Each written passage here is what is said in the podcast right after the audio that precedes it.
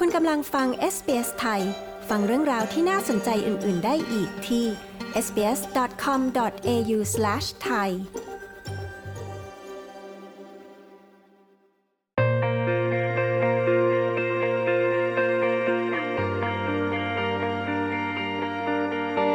ในช่วงไวรัสโควิด -19 ที่กำลังระบาดในนครเมลเบิร์นและทั่วโลกในตอนนี้นะคะ เจ้าหน้าที่ด่านหน้าที่ต้องทำงานหนักคงหนีไม่พ้นเจ้าหน้าที่สาธารณสุขค่ะ วันนี้ดิฉันชยดาพาวทีมงาน s อ s ไทย จะพาคุณผู้ฟังไปพูดคุยกับคุณเจน แดนิสัน ซึ่งทำหน้าที่เป็นผู้ช่วยพยาบาลค่ะในโรงพยาบาลแห่งหนึ่งในนครเมลเบิร์นนะคะ คุณเจนจะมาพูดคุยถึงรายละเอียดที่น่าสนใจของอาชีพนี้กันค่ะ สวัสดีค่ะคุณเจน สวัสดีค่ะ คุณเจนคะขอคุณเจนแนะนำตัวเองคร่าวๆนิดนึงค่ะ เจนเดนิสันนะคะ บ้านเกิดมาจากบุรีรัมย์อะค่ะ แล้วก็มาทำงานที่เมลเบิร์นก็มา 30 กว่าปีแล้วค่ะะทำงานมาจากที่โรงพยาบาลก็ทำมา 19 ปีแล้วค่ะค่ะ แล้วก่อนที่จะย้ายมาอยู่ออสเตรเลียเนี่ย คุณเจนทำอาชีพอะไรมาก่อนคะถามได้ไหมคะ เป็นอาชีพที่เกี่ยวกับสาธารณสุขอะไรอย่างนี้ไหมคะ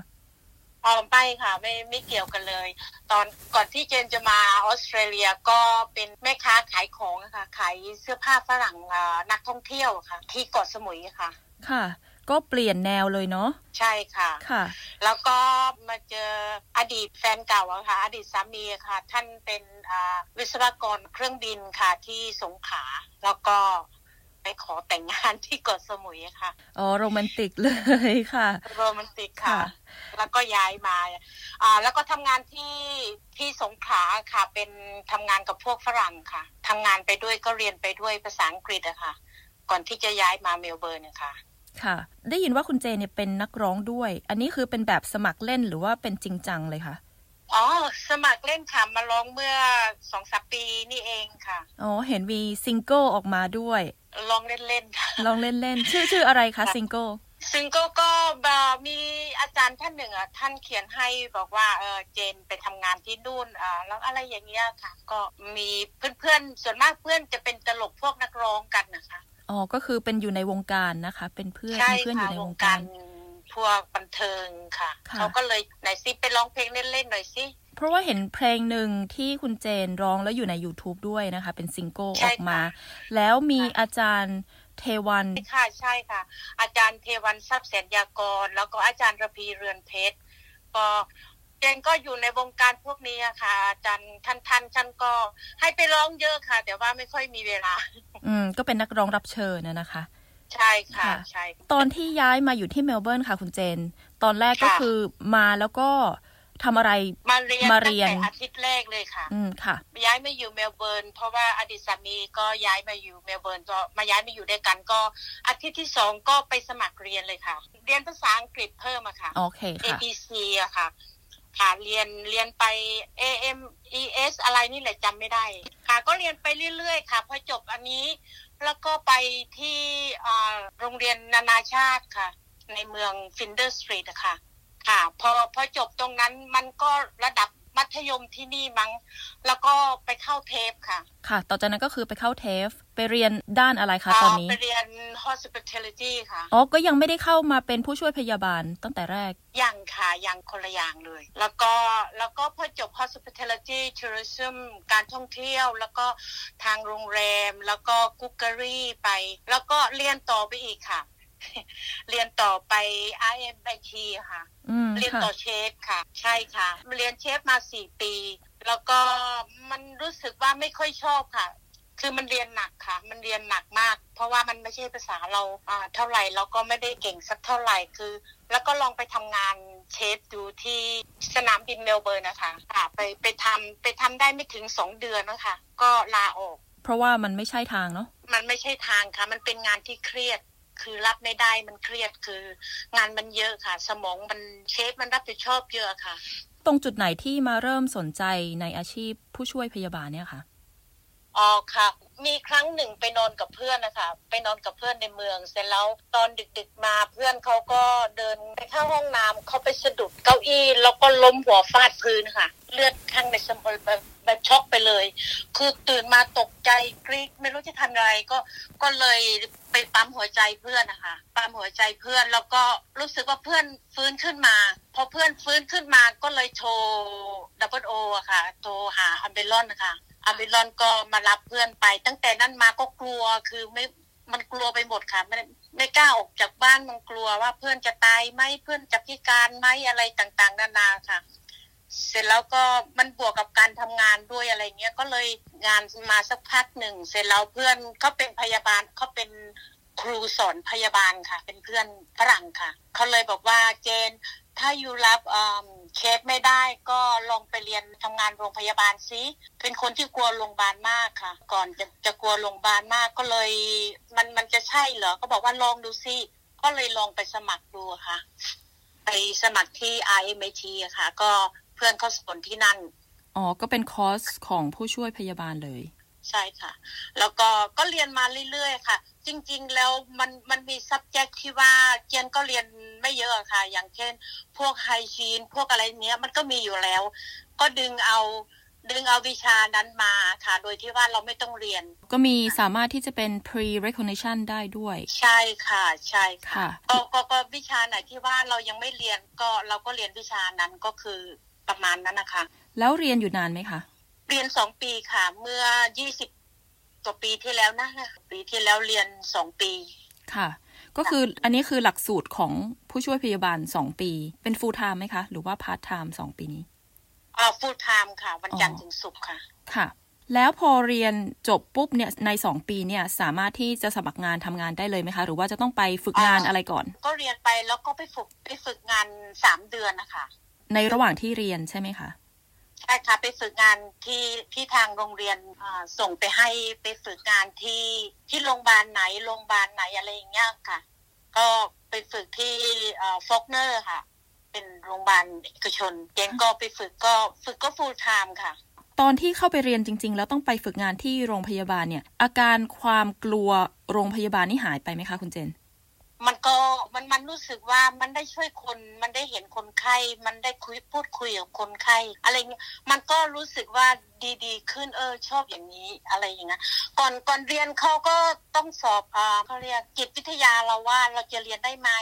เมื่อเมื่อก่อนเคยนวดให้คุณแม่นะเราจะต้องเขียนไปว่าเออเมื่อก่อนเคยนวดให้คุณยายคุณนวดให้คุณแม่ เราชอบดูแลคนแก่อะไรประมาณนั้นนะคะค่ะ ถามถึงว่าก่อนที่จะเข้าไปเรียนต้องสอบจิตวิทยาใช่ไหมคะใช่แล้วค่ะแล้วจะใช่ต้องมี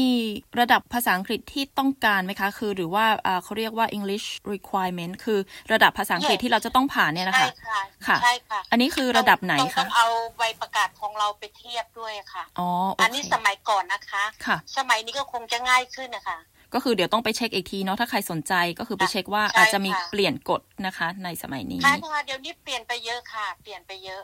ค่ะค่ะ แล้วตอนที่คุณเจนเรียนเนี่ย ค่าคอร์สแพงไหมคะ เมื่อสมัยก่อนมันก็ประมาณสี่ห้าพันเหรียญนะคะ แต่อันนี้นี่คือรัฐบาลช่วยค่าใช้จ่ายหมดเลยหรือเปล่าคะ ไม่ค่ะอ๋ออันนี้จ่ายเองค่ะ อ๋อ จ่ายเองเหรอคะ ค่าจ่ายเองอ๋อโอเคเพราะว่าเมื่อเมื่อเมื่อก่อนก็อยู่กับแฟนไง ก็เขาก็พอมีเงินที่จะจ่ายให้เราเรียนได้ จะเรียนอะไรก็ไปเรียน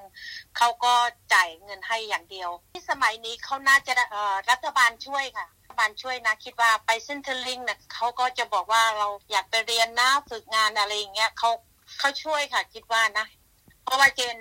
ฝึกพนักงานด้วยค่ะ นักเรียนฝึกงานนะคะรู้สึกว่าภาษาไทยลืมๆไปแล้วนะค่ะ อันนี้คือคุณเจนสองปีจบมานี่คือเป็นดิปโลมาไหมคะ ค่ะ ใช่ค่ะ ค่ะ แล้วตอนจบมานี่คือหางานยากไหมคะคุณเจนพอจบมาได้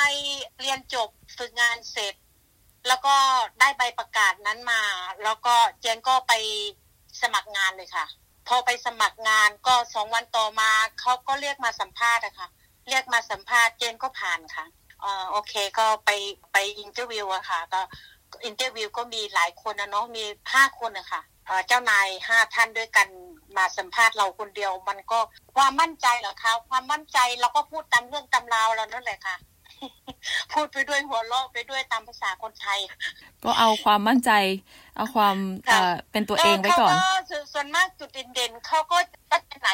why you think you good of อืม course I'm good อะไรอย่างเงี้ย ความตรงของคนไทยก็มันทำให้เขาหัวเราะได้ แล้วเขาก็บอกว่าเออฉันชอบคำถามนี้ บอกว่าทำไมเธออยากได้งาน ก็อยากได้อนาคตที่ดีไงก็ตอบตรงๆอะ ค่ะ ขอถามในเรื่องของเงินเดือนและสวัสดิการของ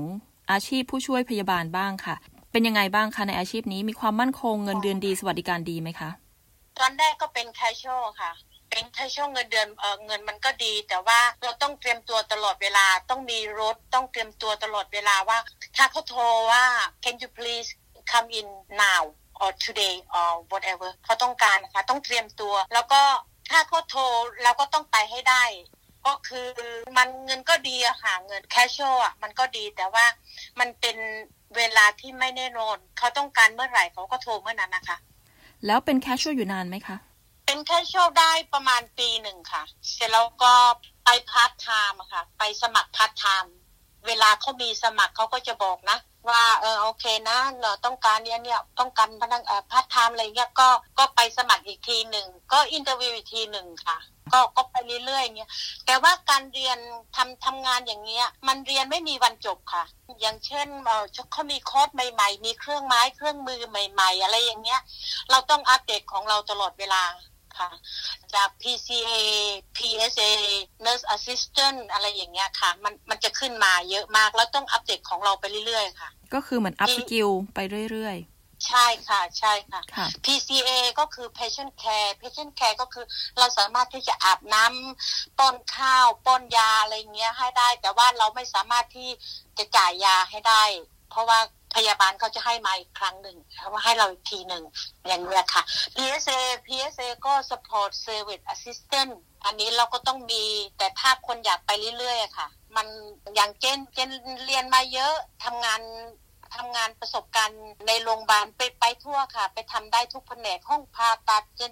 ส่วนมากเอ่อจะอยู่ห้อง ICU อะค่ะ คือปัจจุบันนี้ก็อยู่ห้อง ICU เป็นส่วนใหใช่ญ่ค่ะแต่แต่ว่าไม่ไม่เอาไว้เยอะก็เอาไว้แค่เสาร์อาทิตย์ค่ะ ICU นอกนั้นก็ไปทั่วอ๋อ children ward มั่งอะไรมั่งค่ะ แต่ว่าส่วนตัวเราไปได้ทุกที่ค่ะ เจ้านายรู้ดีค่ะ ก็เป็นคนที่เขาเรียกว่า flexible นะคะ แล้วก็มีความสามารถใช่ที่จะค่ะทำได้ทุกใช่วอร์ด ค่ะ แล้วคุณเจนรู้สึกว่าหรือว่ามีความคิดเห็นยังไงเกี่ยวกับอาชีพนี้มันมีความท้าทายอะไรในอาชีพบ้างคะ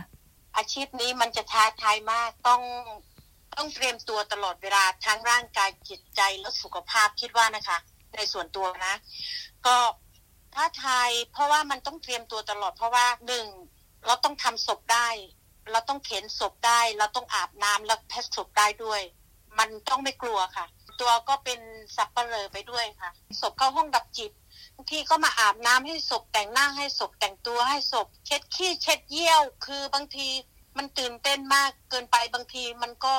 ลองดูคนรอบข้างคุณหมอทำได้ เพื่อนคนอื่นเขาทำได้ทำไมเราทำไม่ได้ เราก็ต้องทำได้สิคะก็จะพูดอย่างเงี้ยกับตัวเองให้กำลังใจกับตัวเองอย่างเงี้ยก็คือเขาทำได้เราก็ต้องทำได้ อย่างเช่นคนตายมันจะต้องไม่กลัวค่ะ เมื่อก่อนจะกลัวมาก ก็คือคนตายก็คือคนเขาก็หลับตาเท่านั้นเอง ก็คือเขาไม่หายใจเท่านั้นเองไม่เห็นน่ากลัวเลย แต่ว่าเราก็ก่อนทำอะไรเราก็ต้องสวดมนต์ก่อนค่ะ สวดมนต์ให้เขาก่อนไปสู่ที่ชอบที่ชอบนะคะ คุณตาคุณลุงหรือก็อะไรใครก็ว่ากันไปเขาจะได้เรามาช่วยแลเขานะมาทำให้เขาเป็นโอกาสครั้งสุดท้าย ใช่ไหมคะก็แล้วก็คิดแต่สิ่งดีๆ มันก็เลยทำให้มีพลังในการทำงาน อย่างเช่นทำงานห้องไอซียูมันมันจะเป็นการท้าทายมากส่วนมากจะไม่มีคนทำค่ะอืมคนกล้ามาทำหรอก เพราะว่ามันเป็นเรื่องที่ลำบากคือหนึ่งเราจะยืนอยู่กับคุณหมอยืนอยู่กับพยาบาลตลอดเวลา คือคนไข้ก็ห้าสิบห้าสิบจะไปหรือไม่ไปอะไรประมาณนั้น มันต้องไม่กลัวมันต้องไม่สั่น มันต้องไม่คิดมาก ก็คือต้องเป็นคนที่ใจเข้มแข็งระดับหนึ่งเลย ต้องเข้มแข็งมากๆเลยค่ะ ถึงจะทำได้ถ้าถ้าอยู่ในระดับระดับประมาณนี้แล้วอย่างเช่นคุณหมอเขาเขาบอกว่าอ้าเอานี่ให้หน่อยเอานะเราต้องรู้ไม่รู้เราต้องเรียน ต้องมีไหวพริบตลอดเวลา เพราะว่ามันทำงานกับคนคนป่วยอะค่ะ มันมันมันทำงานกับชีวิตของคนชีวิตของคนแต่ละคนมีค่าอะไรประมาณนั้น เราต้องทำให้ดีที่สุด เช่น คนไข้ต้องมาก่อน ถึงเวลาเราเบรกบางทีก็ยังไม่ได้เบรกค่ะ เพราะว่าอ้าวติดอยู่กับคนไข้ ถึงเวลาเบรกแล้วนะ แต่ว่าเราจะเห็นแก่ตัวทิ้งคนไข้ไปในขณะที่ยังทำงานไม่เสร็จ เราก็ไปไม่ได้ first patient อะไรอย่างเงี้ยค่ะ ค่ะ แล้วในช่วงโควิด ตอนนี้นะคะ คุณเจนทำงานหนักขึ้นไหมคะ หนักขึ้นมากกว่าเดิมเป็นร้อยๆเท่าเลยค่ะ มันหายใจไม่ออก มันแต่งตัวทรมานมาก แล้วมันต้องไปอาบน้ำให้กับโควิด มันต้องไปอาบน้ำให้เขามันต้องไปเช็ดตัวให้เขา มันต้องไปยืนอยู่ในห้องห้องนั้น บางทีเป็นชั่วโมงเลยค่ะ บางทีก็ขนลุกเหมือนกันแหละ ได้แต่บอกว่าพระเจ้าช่วยหนูนะคะ ได้แต่พูดอย่างนี้คือ คุณหมอเขาก็ทำได้ เขาก็กลัวเหมือนกันนะ แต่ไม่มีใครแสดงอาการอะไรทั้งสิ้นทำงานอย่างนี้ใจต้องเย็นมากค่ะ ปกติจะเป็นคนใจร้อนค่ะ อุปกรณ์การแต่งตัวคือวันหนึ่งจะเปลี่ยนประมาณ 30-40 ครั้งได้ค่ะ โอ้โหสามสิบสี่อย่างสิบคอรั้ย่างงเลชุดยที่เจนแต่งตัวค่ะ มันจะต้องเปลี่ยนประมาณนั้นค่ะ เข้าห้องนู้นออกห้องนี้ แต่ละห้องเราจะต้องเปลี่ยนหมดเลย เปค่ะลี่ยนใหม่หมดเลย ทุกอย่างคุณเจนเองเนี่ยมีการป้องกันตัวเองยังไงคะนอกจากที่ว่าโอเค รักษาสุขภาพหรือว่าป้องกันอย่างดีที่สุดแล้วเนี่ย ในส่วนตัวเองนี่มีมีทิปส์หรือว่ามีเคล็ดลับอะไรที่สำหรับตัวเองคิดว่า โอเค ฉันจะต้องทำให้ดีที่สุด ป้องกันตัวเองให้ดีที่สุด เพราะว่าทำงานกับเป็นด่านหน้ามาก ๆเลยนะคะทำการด่านใกล้หน้าชิดมากค่ะค่ะก็คือคือคนแรกเลยที่เดินเข้าอะไรอย่างเงี้ยค่ะ คือห้องโควิด ก็คือเราใครๆเขาก็รักชีวิตของเขาเนาะแล้วก็คิดว่าเราทำดีที่สุดแล้ว เมื่อก่อนก็จะเป็นคนสะอาดอยู่แล้ว ก็ยิ่งสะอาดเข้าไปใหญ่คือ สมองมันจะต้องทำงานตลอดเวลา คืออย่าลืมล้างมือนะเอาอีกละล้างมืออีกละเอาเจล ถ้ารีบๆก็เจลล้างมืออีกแล้วอะไรเงี้ย เราก่อนจะแต่ง PPE มันต้องยืนใช้เวลาประมาณ 3 นาทีถึง 5 นาทีในการใช้ PPE เข้าไปในห้องห้องนั้นนะคะ มันจะต้องมีสติคือต้องคือมัน training ตลอดอะค่ะก็คือเราจะต้องทำตามขั้นตอนของทางโรงพยาบาล policy อะค่ะ คือจะใส่อะไรก่อน จะใส่เสื้อก่อน หรือจะใส่มาร์กก่อน หรือจะใส่ถุงไม้ถุงมือก่อน อันไหนมาก่อน มันต้องมา ทุกคนจะทำเหมือนกันหมดค่ะ จะเป็นกฎของพนักงานค่ะ hospital policy ประมาณนั้นนะคะแล้วเราคิดว่าเออเราทำถูกแล้วทุกคนก็คิดเขาก็คิดเหมือนกันนั่นแหละมันมาทำมันเหมือนกันไงคะ เพราะมันมาจากอาจารย์เดียวกัน แล้วก็เข้าห้องพอออกมาแล้วก็ทำเหมือนที่เขาทำอะค่ะ ก็คือเราคิดว่าเราทำดีที่สุดอย่างตัวเองอย่างส่วนตัวนะคะ เจน บางทีก็เครียดค่ะ เครียดเมื่อเมื่อก่อน ทำงานอย่างนี้มันก็เครียดอยู่แล้ว แต่ว่าถ้ามันเครียดมันก็ทำอะไรได้ไม่ดี ถ้าเราทำงานแล้วไม่มีความสุขก็ทำไม่มีความสุขค่ะ เงินทองมันทำแล้วมันอย่าไปขายตัวเองอย่าไปโกหกตัวเองเลยทำงานให้ไม่มีความสุข ก็คือเจนจะออกกำลังกายเพราะว่าอยู่คนเดียวอะออสเตรียอยู่คนเดียวค่ะ น้องไม่มีเพื่อนฝูงไม่มีใครกกำลังกายเข้าจิมค่ะ ค่ะ ก็ออกกำลังกายสม่ำเสมอ รักษาสุขภาพให้แข็งแรงค่ะใช่ค่ะอค่ะอกกำลังกายสม่ำเสมอ อย่างเช่นคุณหมอนะคะ คุณหมอ ท่านจะขี่จักรยานมาทำงานนะคะ พยาบาลเหมือนกัน บางคนก็ขี่จักรยานมาทำงาน ไม่ใช่ว่าเขาไม่มีเงินเขามีเงินเยอะ แต่ว่าเพื่อสุขภาพของเขาอะค่ะ คุณหมอบางคนใส่ชุดกีฬามายืนผ่าตัดก็มีค่ะ มันเคยเห็นแต่ในทีวีนะ มันประสบการณ์ด้วยตนเองก็คือ ไม่ไม่เชื่อว่าจะมาเจอช่วงโควิดอะค่ะ ช่วงโควิด เป็นใครใครก็บางคนถึงกับจะร้องไห้เลยค่ะ แต่ละวันจริง ๆ เรื่องจริง โดยเฉพาะพนักงาน ICU คือ frontline เลย ก็คือมันเครียดมากนะคะ ค่ะก็เครียดเหมือนกันนะคะ เรื่องเรื่องสวัสดิการที่ว่าถามไปเอ่อขอกลับไปนะคะค่ะสวัสดิการก็ดีอะค่ะ อย่างเช่นทำงานรอบบ่าย มันจะมี 24 ชั่วโมงใช่ไหมคะมันก็เบิกมิลได้ ก็มีอาหารตอนเย็น เบิกค่าตอนเย็นได้ แล้วก็อ่าเบิกอย่างโมกิจอะค่ะ มันเบิกได้หมดอย่างเจนก็คือ personal loan ก็คือเรา เราให้ก็ช่วยจ่ายค่ารถหรือก็จ่ายฮอลิเดย์ก็เบิกได้ค่ะ โบนัสก็มีค่ะปฏิการเขามีเยอะมากค่ะ เพราะว่ามันเป็นงานของรัฐบาลค่ะค่ะ แล้วสุดท้ายนี้นะคะ คุณเจนมีอะไรอยากฝากบอกคุณผู้ฟัง SBS ไทยที่อาจจะสนใจอาชีพนี้หรือว่ามองหาอาชีพใหม่ที่ท้าทายบ้างคะก็อย่างอย่างเช่นโรงเรียนเจนอยู่นะเมื่อก่อนเจนไปเรียนเอ่อผู้ช่วยพยาบาลเนี่ย เจนเป็นผู้หญิงไทยคนแรกที่ไปเรียนในโรงเรียนนั้นค่ะ ซึ่งคนไทยจะไม่ค่อยมาเรียน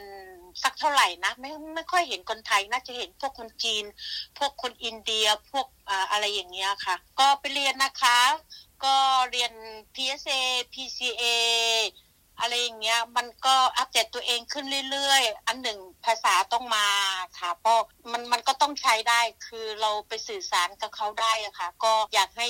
อยากแนะนำทุกคนให้ไป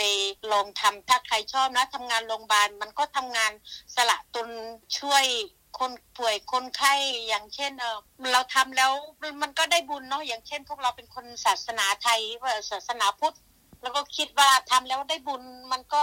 ทั้งได้บุญทั้งได้เงินเอ่อมันอาชีพเป็นอาชีพที่มั่นคงค่ะ เป็นอาชีพที่มั่นคง แล้วก็แล้วก็สามารถเก็บบำเหน็จบำนาญได้ค่ะซุปปงซูเปอร์ อยากแนะนำนะ ใครที่มองหางานนะคะ ให้ไปตามเทปก็ได้ค่ะ เดี๋ยวนี้ เดี๋ยวนี้เขามีในเทปเยอะค่ะ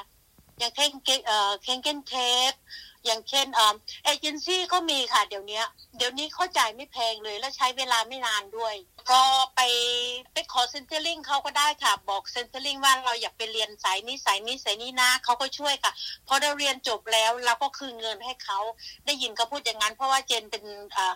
อสอนนักเรียนฝึกงานเขาเล่าให้ฟังอย่างนี้ค่ะ ค่ะสำหรับวันนี้ต้องขอขอบคุณคุณเจนมากเลยนะคะ ที่มาแบ่งปันความรู้และก็ประสบการณ์มาให้เราฟังค่ะ ขอบคุณค่ะ ค่ะขอบคุณค่ะ สวัสดีค่ะ สวัสดีค่ะ